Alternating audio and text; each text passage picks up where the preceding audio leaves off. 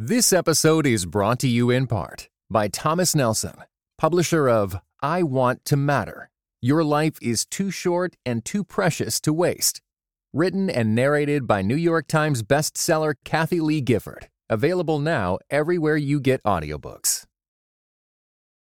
This episode of Pass the Mic is brought to you by Compassion and Conviction, the AND campaign's guide to faithful civic engagement.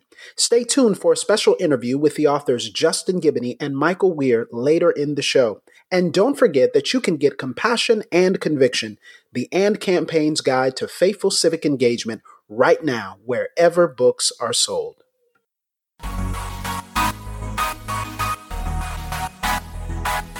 Dynamic voices for a diverse church. This is Pass the Mic. Greetings and God bless. Welcome to another episode of Pass the Mic Dynamic Voices for a Diverse Church, powered by The Witness, a black Christian collective. I'm your host, Tyler Burns. You can follow me on Twitter at Burns23. Follow at your own risk. And I am so excited about today's episode because, guys, we are approaching the first anniversary of our first annual national conference, the Joy and Justice Conference, which took place last year in Chicago, Illinois, at the historic Ebenezer Missionary Baptist Church. And I was reflecting on that beautiful time, especially in light of COVID, in light of everything that we've been facing. And so we wanted to throw it back. For those of you who attended, you know that it was a special time, not just because of the fellowship and the people who were there, but also because we received some world class instruction and preaching in both the keynotes and also the plenary breakouts as well. And so today I wanted to throw something back here. I wanted to throw it back to one of those sermons that we heard from none other than the Reverend Dr. Nicole Massie Martin. Dr. Martin, she received her Master of Divinity from Princeton Theological Seminary, where she was the recipient of the Jones Prize in Music and the Swink Prize in Preaching. Think about that. A double threat here um, music and preaching. She also serves as the national mobilizer with the American Bible Society, where she oversees scripture engagement work in cities across the U.S. She has been inducted into the prestigious Dr. Martin Luther King Jr. Board of Preachers at Morehouse College, She's also a gifted writer and author of books Made to Lead, Empowering Women for Ministry, and Leaning In, Letting Go, a 2019 Lenten devotional through Chalice Press.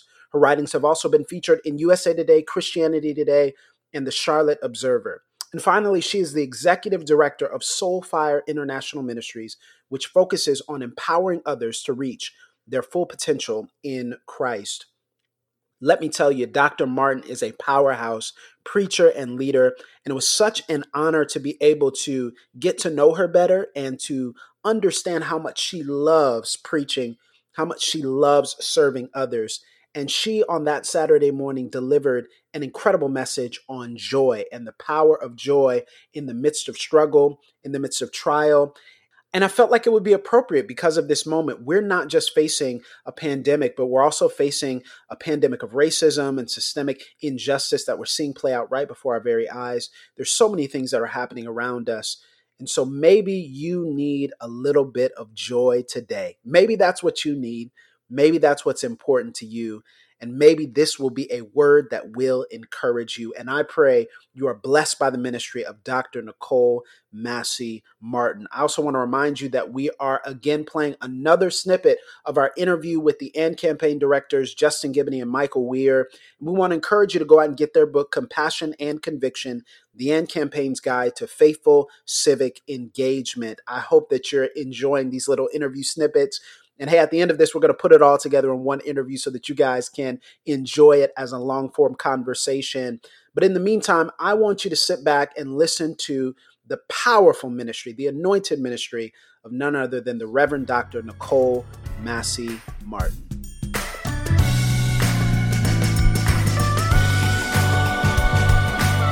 Praise the Lord. Praise the Lord. Oh, you may be seated in the presence of God. Can I just tell you, I hope you know that we are in a critical time, in a critical space, and this right here is a blessing. I, um, I, when, when I first got the email from Jemar, Um, I, I confess that sometimes there are invitations that come and the first thought in my mind is, well, can I and does my schedule permit? But when I first received this email from someone I respect, from someone whose ministry I follow, from a scholar and a teacher of mine, I immediately thanked God for the privilege of this space. I have seen the whole spectrum of what, um, not the whole spectrum, I've seen some of what God is doing. And I was telling Tyler, I have not ever seen a ministry as unique as the one the witness has. That in these times to find sound doctrine and yet have a clarifying justice is a rare combination. I've seen that in my sister Ekemini through Truth's Table, and I've seen that in my brother Jemar through the witness. And because of what God is doing through them, I'm humbled and honored to be in this place.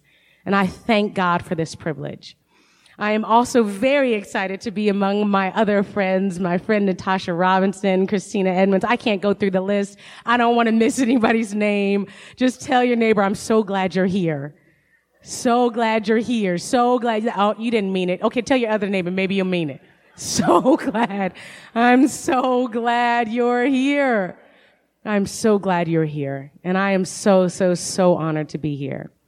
Well, this, this theme of joy and justice leads me to a scripture that I want to share with you. It's Acts chapter 13.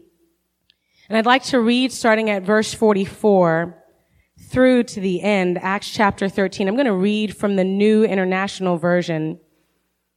And again, just thank God for this conference, for um, Zena and all that she has done to make this work. Thank God for her. Thank God for her.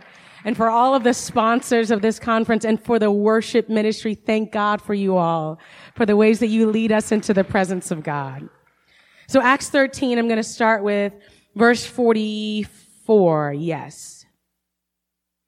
On the next Sabbath, almost the whole city gathered to hear the word of the Lord. When the Jews saw the crowds, they were filled with jealousy.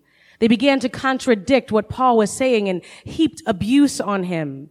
Then Paul and Barnabas answered them boldly, we had to speak the word of God to you first. Since you rejected it and did not consider yourselves worthy of eternal life, we now turn to the Gentiles. For this is what the Lord has commanded us. I have made you a light for the Gentiles that you may bring salvation to the ends of the earth. When the Gentiles heard this, they were glad and honored the word of the Lord, and all who were appointed for eternal life believed. The word of the Lord spread through the whole region. But the Jewish leaders incited the God-fearing women of high standing and the leading men of the city. They stirred up persecution against Paul and Barnabas and expelled them from their region. So they shook the dust off their feet as a warning to them and went to Iconium. And the disciples were filled with joy and with the Holy Spirit. I want to share just briefly, uh, as part of our reflection, reclaiming joy. Reclaiming joy. Let's pray. Lord, thank you so much again for the privilege of what you have designed here. Thank you for all that it took for all of us to be in this space right now. And we believe, Lord, that you have made this holy ground. So we take off any shoes that would keep us from getting to you.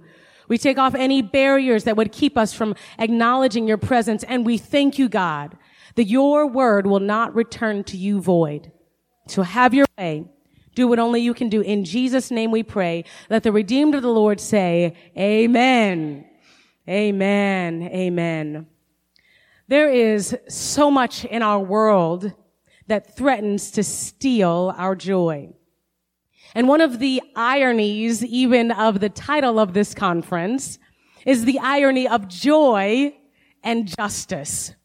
That's like saying joy while fighting or joy in the midst of a war. It's like presuming that something painful can actually be fun. That doesn't sound fun to me at all. And when you think about it, there's so much in the fight for justice that threatens to steal our joy. It seems like every single time we take a step forward, there is a push that pushes us two steps back. Just when we rejoice over um, someone being exonerated, it seems like someone else is unfairly imprisoned.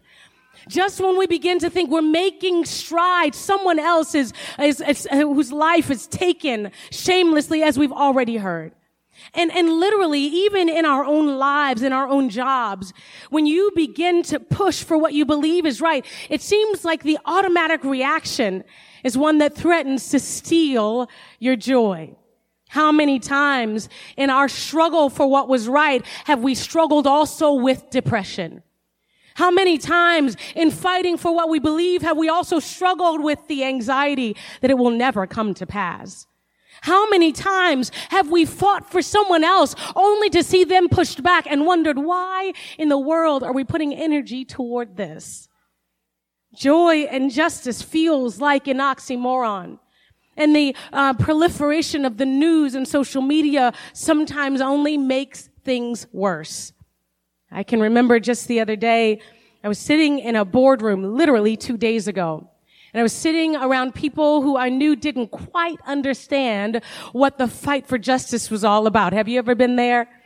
And I made my assumptions going in and I gave myself my pep talk outside the door. Listen here. You're going to go in there. You're going to speak what you speak. You're going to make your forehead like flint. You're not going to care what they say and shame on them for not hearing you. I built myself up and I sat in that courtroom. It wasn't a courtroom. It was a boardroom. And I waited, you know how it is. I was waiting for the right time. God, give me the right time. God, give me the right time. Let this word land like a bomb. I mean, land gently.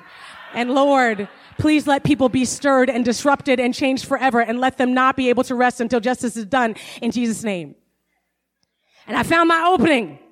And I said, can I ask you a question? Cause you know that's always the right thing to do. Women know how to do this so well. Um, perhaps, maybe, I don't know. You might be wrong. I don't know. I'm just asking. Amen. and so, you know, I mustered up my strength and I said, can I, can I just ask you a question about a strategy for what is becoming the rise of the next generation? Can I ask you about your strategy regarding black people and Hispanic people in particular and your strategy regarding women? And can I ask you how we intend to reach out to them? And in this boardroom, it was absolutely silent.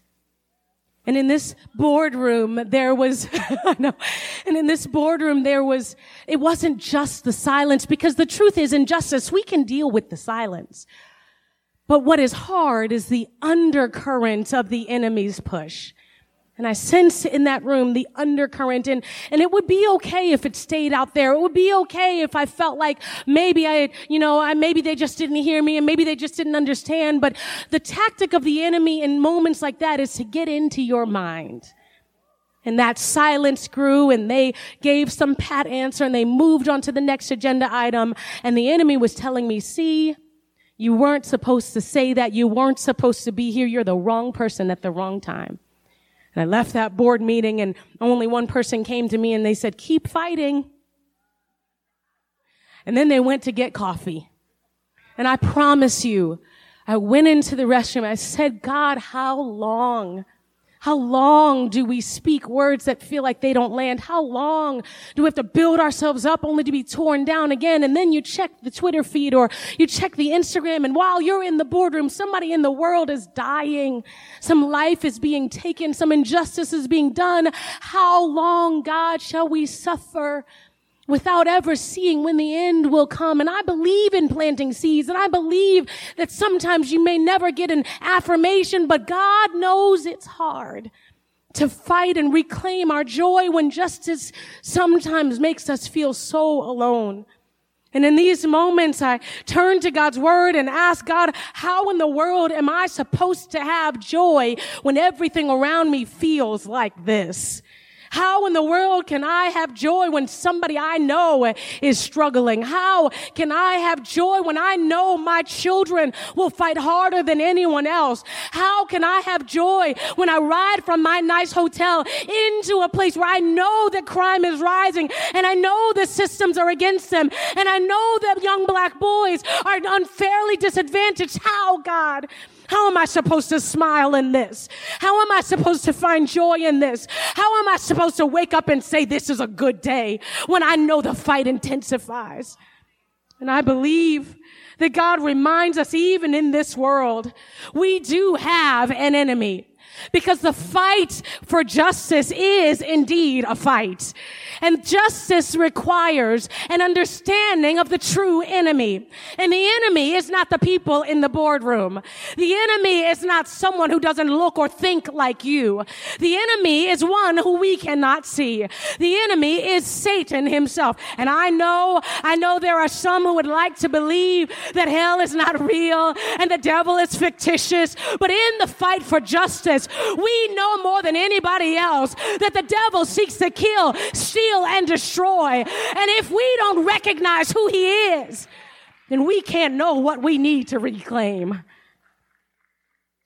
Devil would love for us to be so depressed and so discouraged that we choose not to fight. He would love for us to be so frustrated and so anxious that we choose not to speak. He would love for us to feel so alone that we choose to isolate ourselves. But not so, says the Lord.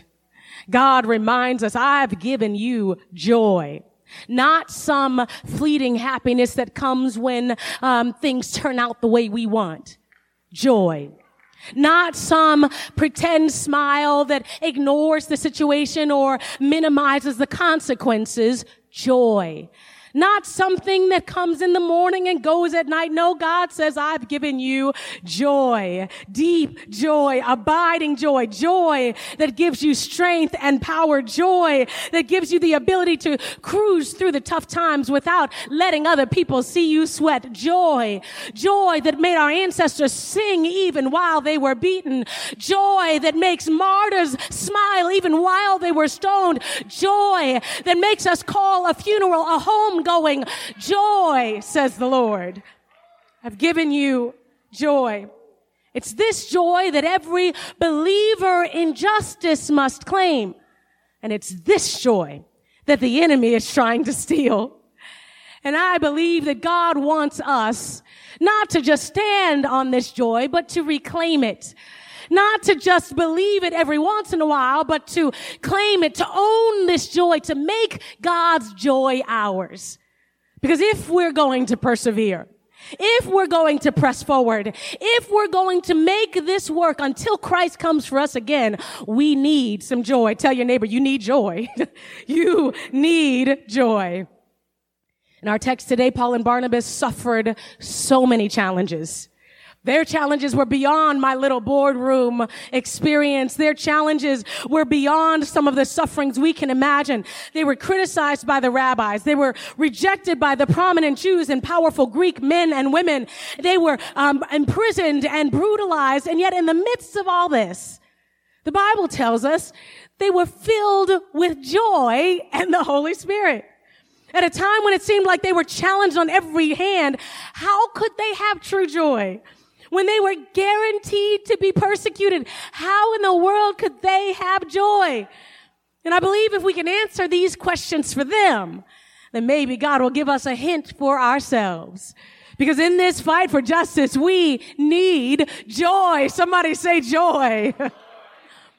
the first thing the Bible tells us is that these, these disciples had true joy, I believe, one, because they embraced the good news of the gospel. They embraced the good news of the gospel. And I believe you and I can reclaim our joy and justice when we embrace God's good news. When they came into the city, Paul and Barnabas made their way to the synagogue on the Sabbath. And after hearing this reading from the Torah, the Pentateuch, the leaders invited anybody there who had a word from the Lord to speak. Uh, it harkens back to my growing up days in Black Baptist churches where we used to have testimony service. We had to cancel testimony service because people don't know what to do with the microphone. But, but it was, it was okay at that time. And so I imagine in my imagination, my own contextual imagination, that it was kind of like a synagogue testimony service. And I imagine in my mind that Paul and Barnabas stood up. And in the midst of this synagogue, in the midst of all of those who had gathered there, they began to share the good news of the gospel. They shared about a God who brought the people out of Egypt, out of the land of bondage. They shared about a God who covered them and gave them a covenant and made them his own. They shared about a God who gave them laws and told them to obey, but the people did not obey. He, he talked about how God gave them a king uh, because they asked for a king. And how God gave them judges because they asked for judges. And how God had to punish them because they didn't do what was right. I believe Paul and Barnabas looked around that crowd and said, yes, God is a God of judgment, but God also did something more. And looking those people in the eye, I can imagine Paul and Barnabas saying, but one day God sent forth the radical judgment.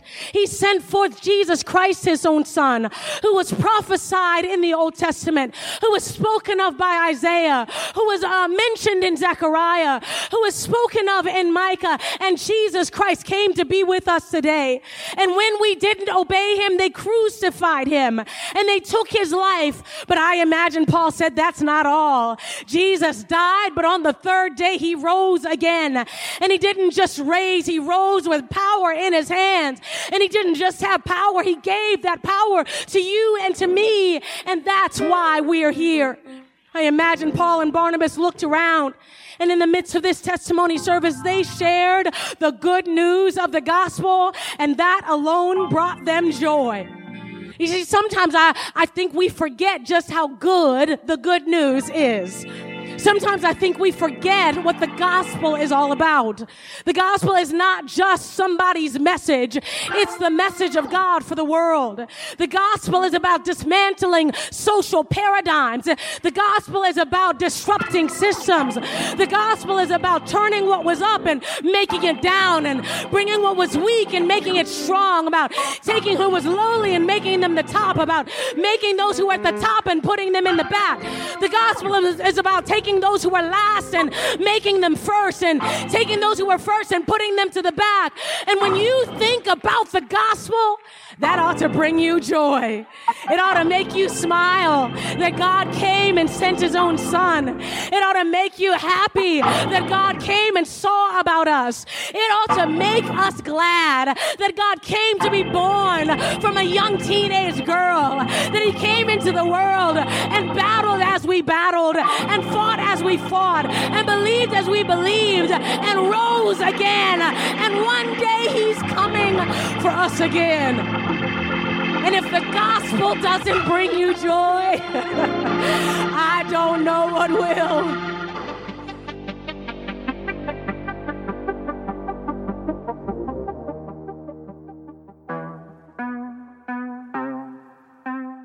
Well, I'm here with Justin Giboney and Michael Wear of the AND Campaign.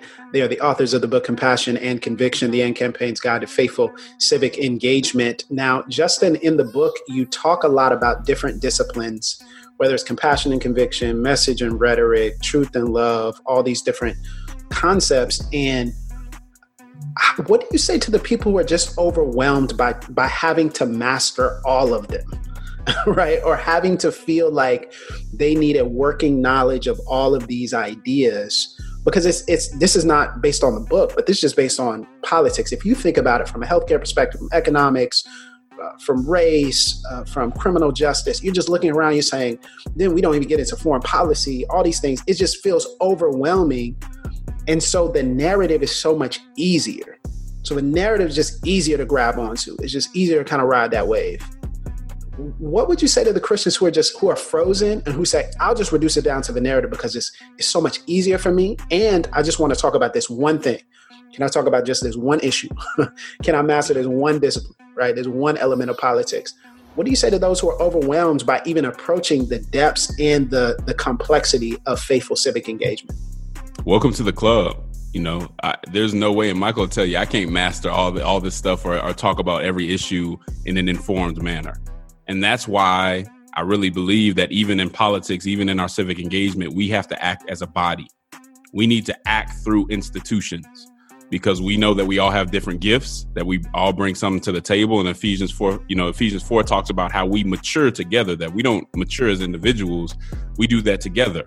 Uh, and, and and as we mature, then we can grasp onto the truth. But I'm never going to be, you know, there's some things that Tyler's going to be able to communicate that I'm never going to be able to communicate or understand in the same way. But when we act through institutions, we can really uh, you know, we can really get a lot of things done, even with my limitations. And, and I think that's one thing that our society really has to get back into. Institutions, there's just kind of an irreverence towards institutions, really, because we've had so many failures of leadership in institutions. So I get that. But don't don't throw the baby out with the bathwater, right? Make sure that you understand that need for institutions because when we're talking about social change, you're talking about something that takes commitment and endurance. And that's hard to have on your own. Uh, but institutions cultivate those type of things, right? They help us uh, understand why it's value. And when in the moments when I get weak, in the moment when I can't put out a tweet that's positive or that's productive, I hope that Tyler can put something out there, right? Uh, and, and I can retweet him because I just don't have it today. But if we we act as individuals, we're not going to be able to do that. So I, I, would say, don't feel bad about not being able to get everything, but understand the values of it, the value of institutions to help us do that and, and kind of fill in our blind spots and, and our weaknesses.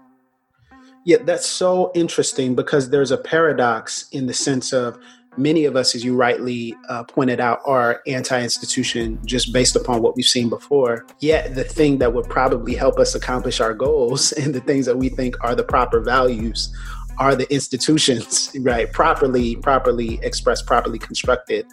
And, and I love that idea of collaboration as well, which is okay, well, there's, there's, there's not just one person or there's not just one group that's pushing this forward, that's moving forward uh, Michael, as as you think through that, what do you say to the people who are who are frozen and overwhelmed, but also those who are frozen and overwhelmed by having the kind of feel the need to convince? But you guys have done a really interesting job of connecting and explaining, especially in the book, why you believe certain things. So you've created this framework. You talked about how framework is important. You guys have done a really good job of okay, these are how this is how we approach this based upon scripture, based upon the political process. Okay, this is why there's a connection here. This is why we say that. So what do you say to the to the Christians who are overwhelmed by having to construct that or feel like, man, I, I feel like it doesn't really reach the people that I'm trying to convince or it doesn't really reach the, the community I'm trying to change.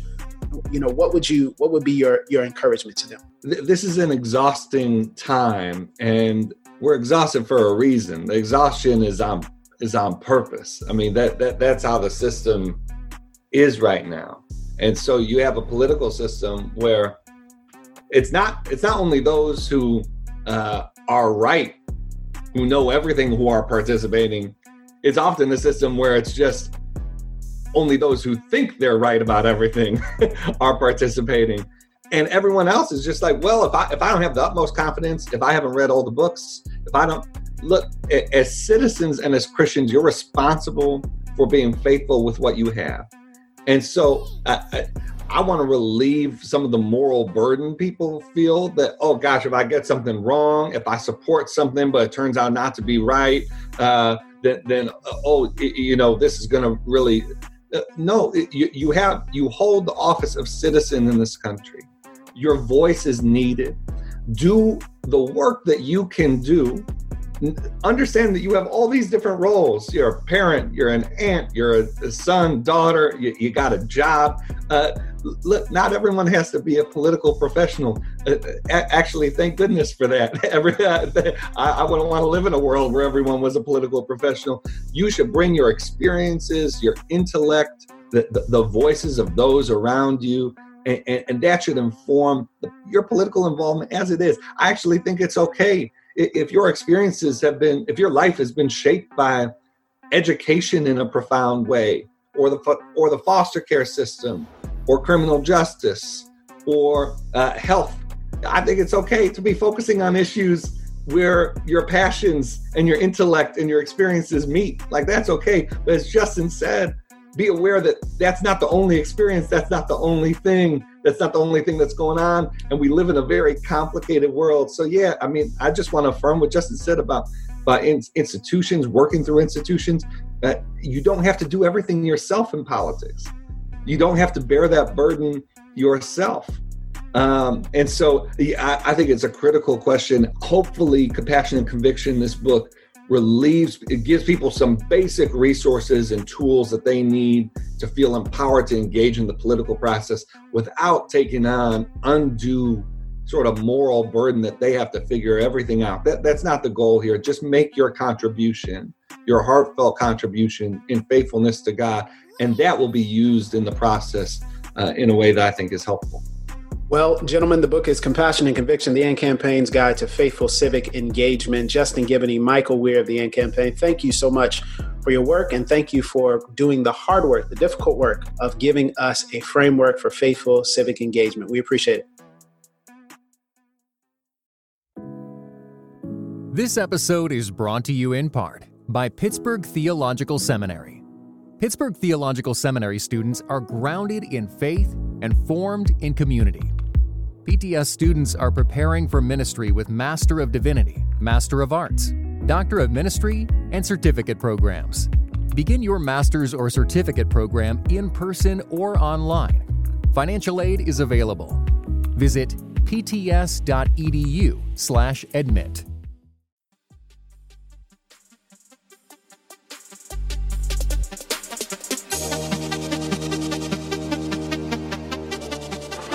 believers, the believers were filled with joy because they understood the good news of the gospel. And indeed, my brothers and sisters, it is good. But also, I believe the believers were filled with joy because they understood what it meant to be chosen. They understood what it meant to be chosen. And you and I can reclaim our joy and justice when we understand what it means that we've been chosen. Tell your neighbor, you've been chosen. You've been chosen. Although this message was preached by Paul and Barnabas to a mixed crowd, the Bible tells us that the early adopters were the Gentiles. The ones who got it first were the ones who weren't allowed. The structure of the synagogue is as it is today. In many cases, an octagon. In many cases, like this sanctuary with windows to the top, so that the, the believers in there would be reminded to lift their eyes to the hills from which cometh their help. And in the time of the synagogue during Jesus' time, the important seats were saved for the rabbis. They were in the center of the synagogue. And then after them were the wealthy people. That was the wealthy men around the rabbis. And then after them were the prominent men. And then after them were sometimes the women, sometimes allowed in, sometimes permitted to stand outside. And then after the important circles were filled inside, there were often those who stood outside. And outside the synagogue were those who didn't belong. They were the lepers, the unclean, the ones who weren't allowed in. We know this because we see beggars in the New Testament sitting outside the synagogue because they weren't allowed in. We know this because sometimes women had to sit on the outside. They weren't always allowed in. And as they delivered the word, the good news of the gospel, the people who received it were not the prominent teachers in the in the front. They were not the wealthy people who were permitted to sit. They were not the men who surrounded the synagogue. No, the people who received the message of God were those who weren't allowed in. And when they heard and understood that Jesus was for them, that the gospel was for them, the Bible says they received the word with gladness. And I believe that there's something about knowing that the word came for you. You see, we can't really rejoice in this until we understood that the world didn't choose you. In fact, if it was up to the world, you wouldn't be where you are right now. If it was up to the world, you would have died and your ancestors would have died in the middle passage. If it was up to you, you would have been on that freedom bus and you too would have been assassinated. If it was up to you, in fact, somebody right now is probably strategizing on how to take your job or steal your position or take your power. If it was up to the world, you wouldn't have any part in this story. But aren't you glad that Jesus said not so? He said, when the world didn't choose you, I still make you mine. When the world says no to you, I say yes to you. When you're rejected by important people, you'll be accepted by me. Uh, let me give you an example. I, I, I was when I was in middle school, um, Jemar. I, I'm, I confess I wasn't very athletic. I wasn't like tall like Ekemini or Natasha. I, I you know, I, I couldn't like. I wasn't very good at those things. I wasn't fast. I, I wasn't very good at all. And so in middle school, we always had team captains. Y'all remember those days? We had the team captains. And so the team captains would always pick who they thought needed to be on their team. And every single time, every single time in middle school, every single time, it was me and JK. And I loved JK. JK was a good friend. But JK also couldn't see and he couldn't hear. So it was always me and JK left at the end of the teams and JK couldn't see and couldn't hear. And then when the team captains came time to pick the very last two people, me and JK, they would look at the both of us and they'd say, oh, I'll take JK.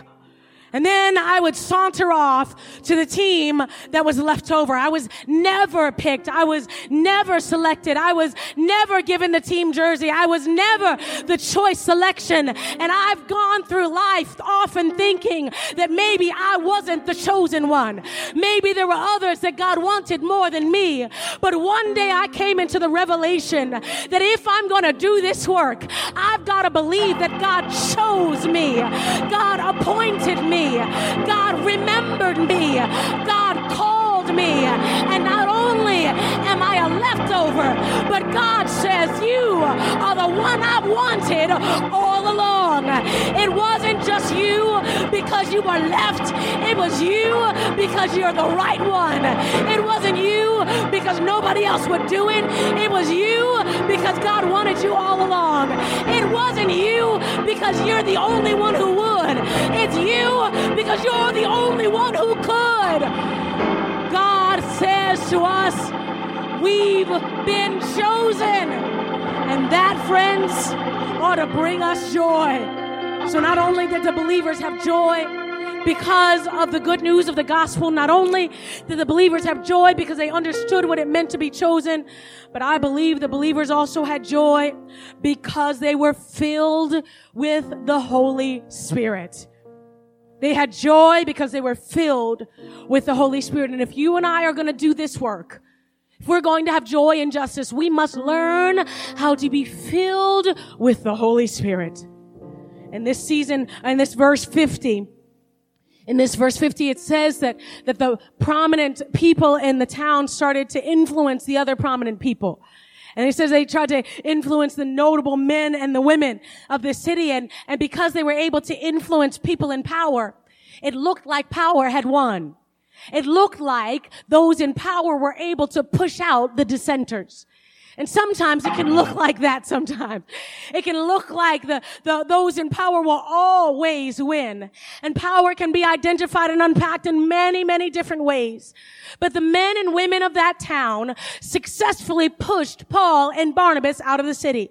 And I love, I love this little verse. It says when they got out of the city, they shook the dust off their feet and went on to the next town. And I want to pause and let you know that there are some fights that you should persevere and fight. But then there are sometimes God says, shake that dust off your feet and go on to the next town. And, then, and we have to learn to discern when God is saying shake it off and when he's saying pack it on. And for Paul and Barnabas, God said shake it off.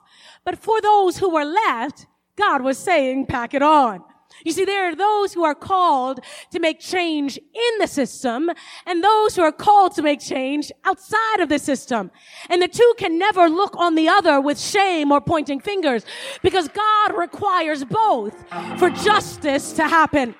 So Paul and Barnabas went to the next town, but the believers were left in that town. And then something curious happened.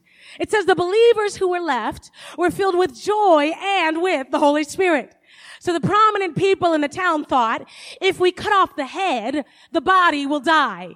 If we push out the leaders, the movement will not last. But they discounted a figure. They discounted something critical. They forgot about the Holy Spirit. They discounted the fact that these words were not coming from men. These words were not coming from people.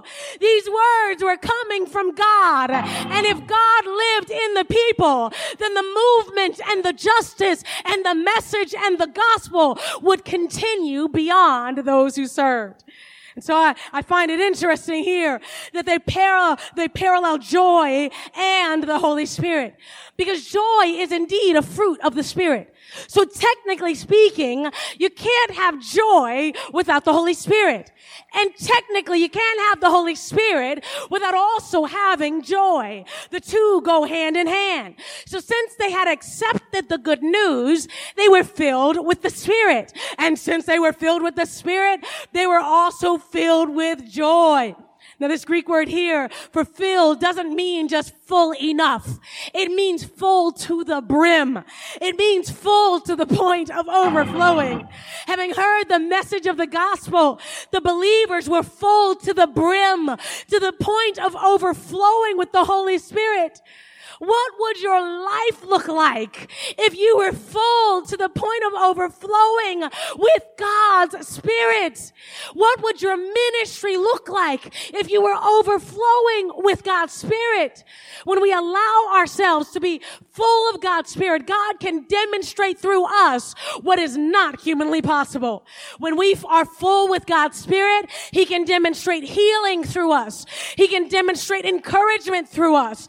God can demonstrate wisdom through us. When we're full of God's Spirit, God can bring prophecy through us. He can increase faith through us. God can bring intercession through us. And when we're full of the Spirit, we can have God's joy regardless of what's happening around us. Now I hear you asking, how in the world can I be filled with the Spirit? Is this some Pentecostal charismatic thing?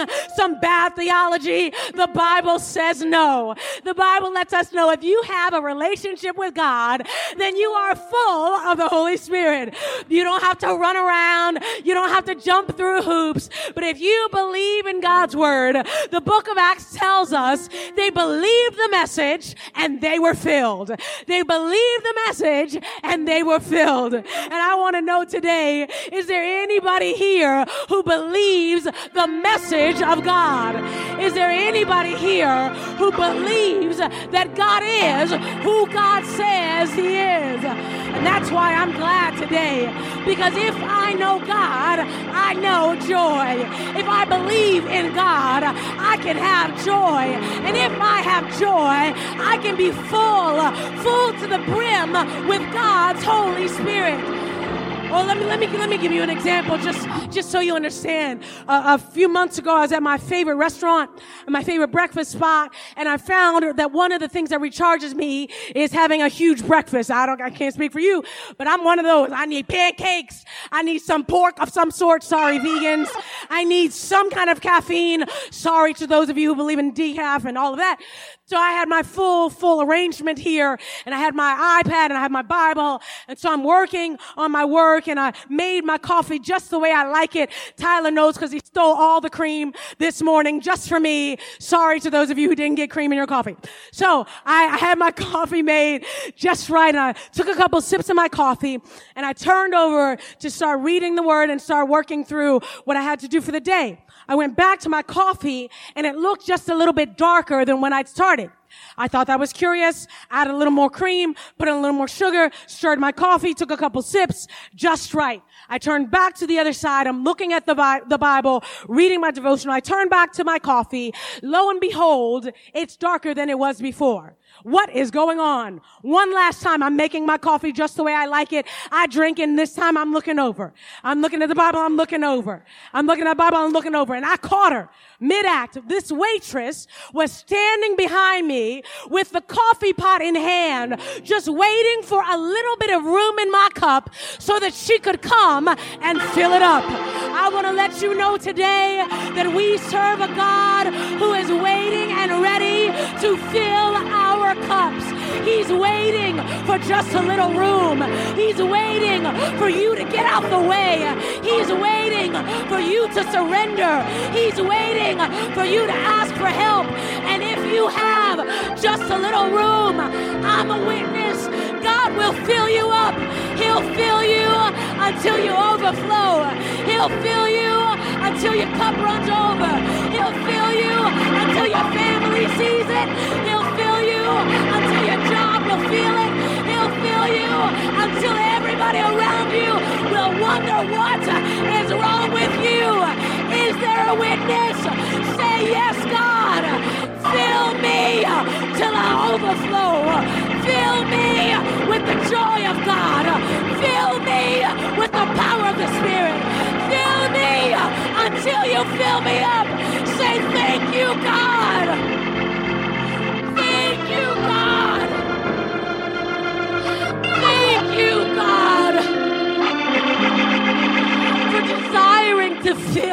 Up.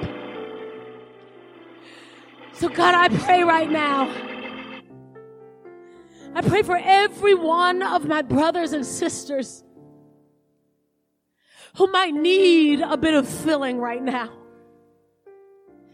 God, we confess that sometimes the journey and the fight leave us a little too empty.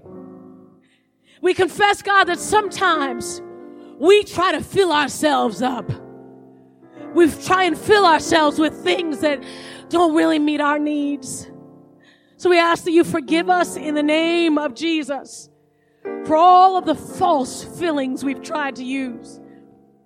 We pray, Lord, that you alone would fill our cups. And I pray, God, for an overflow of your joy and the Holy Spirit, that what you instill in us would pour out to everyone we serve. That people might know it's not just about justice here. It's about justice until you come for us again. And when you come for us, we thank you that you'll fill us for all eternity. We thank you that you promised you'd wipe every one of our tears. You promised that there would be no sorrow. There would be no pain. There would be no need for a fight when we get to be with you. So until that time, oh God, fill us up. We need you. We love you. And we praise you in the name of Jesus, we pray. Let all God's people say, Amen. Amen.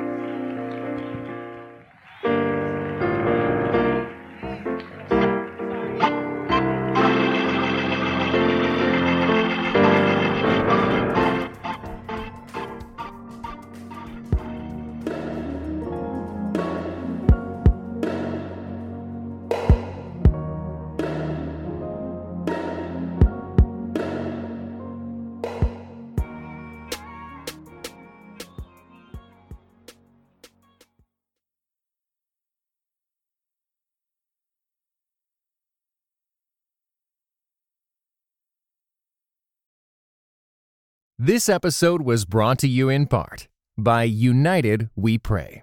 United We Pray is a podcast devoted to praying and thinking about racial strife, especially between Christians.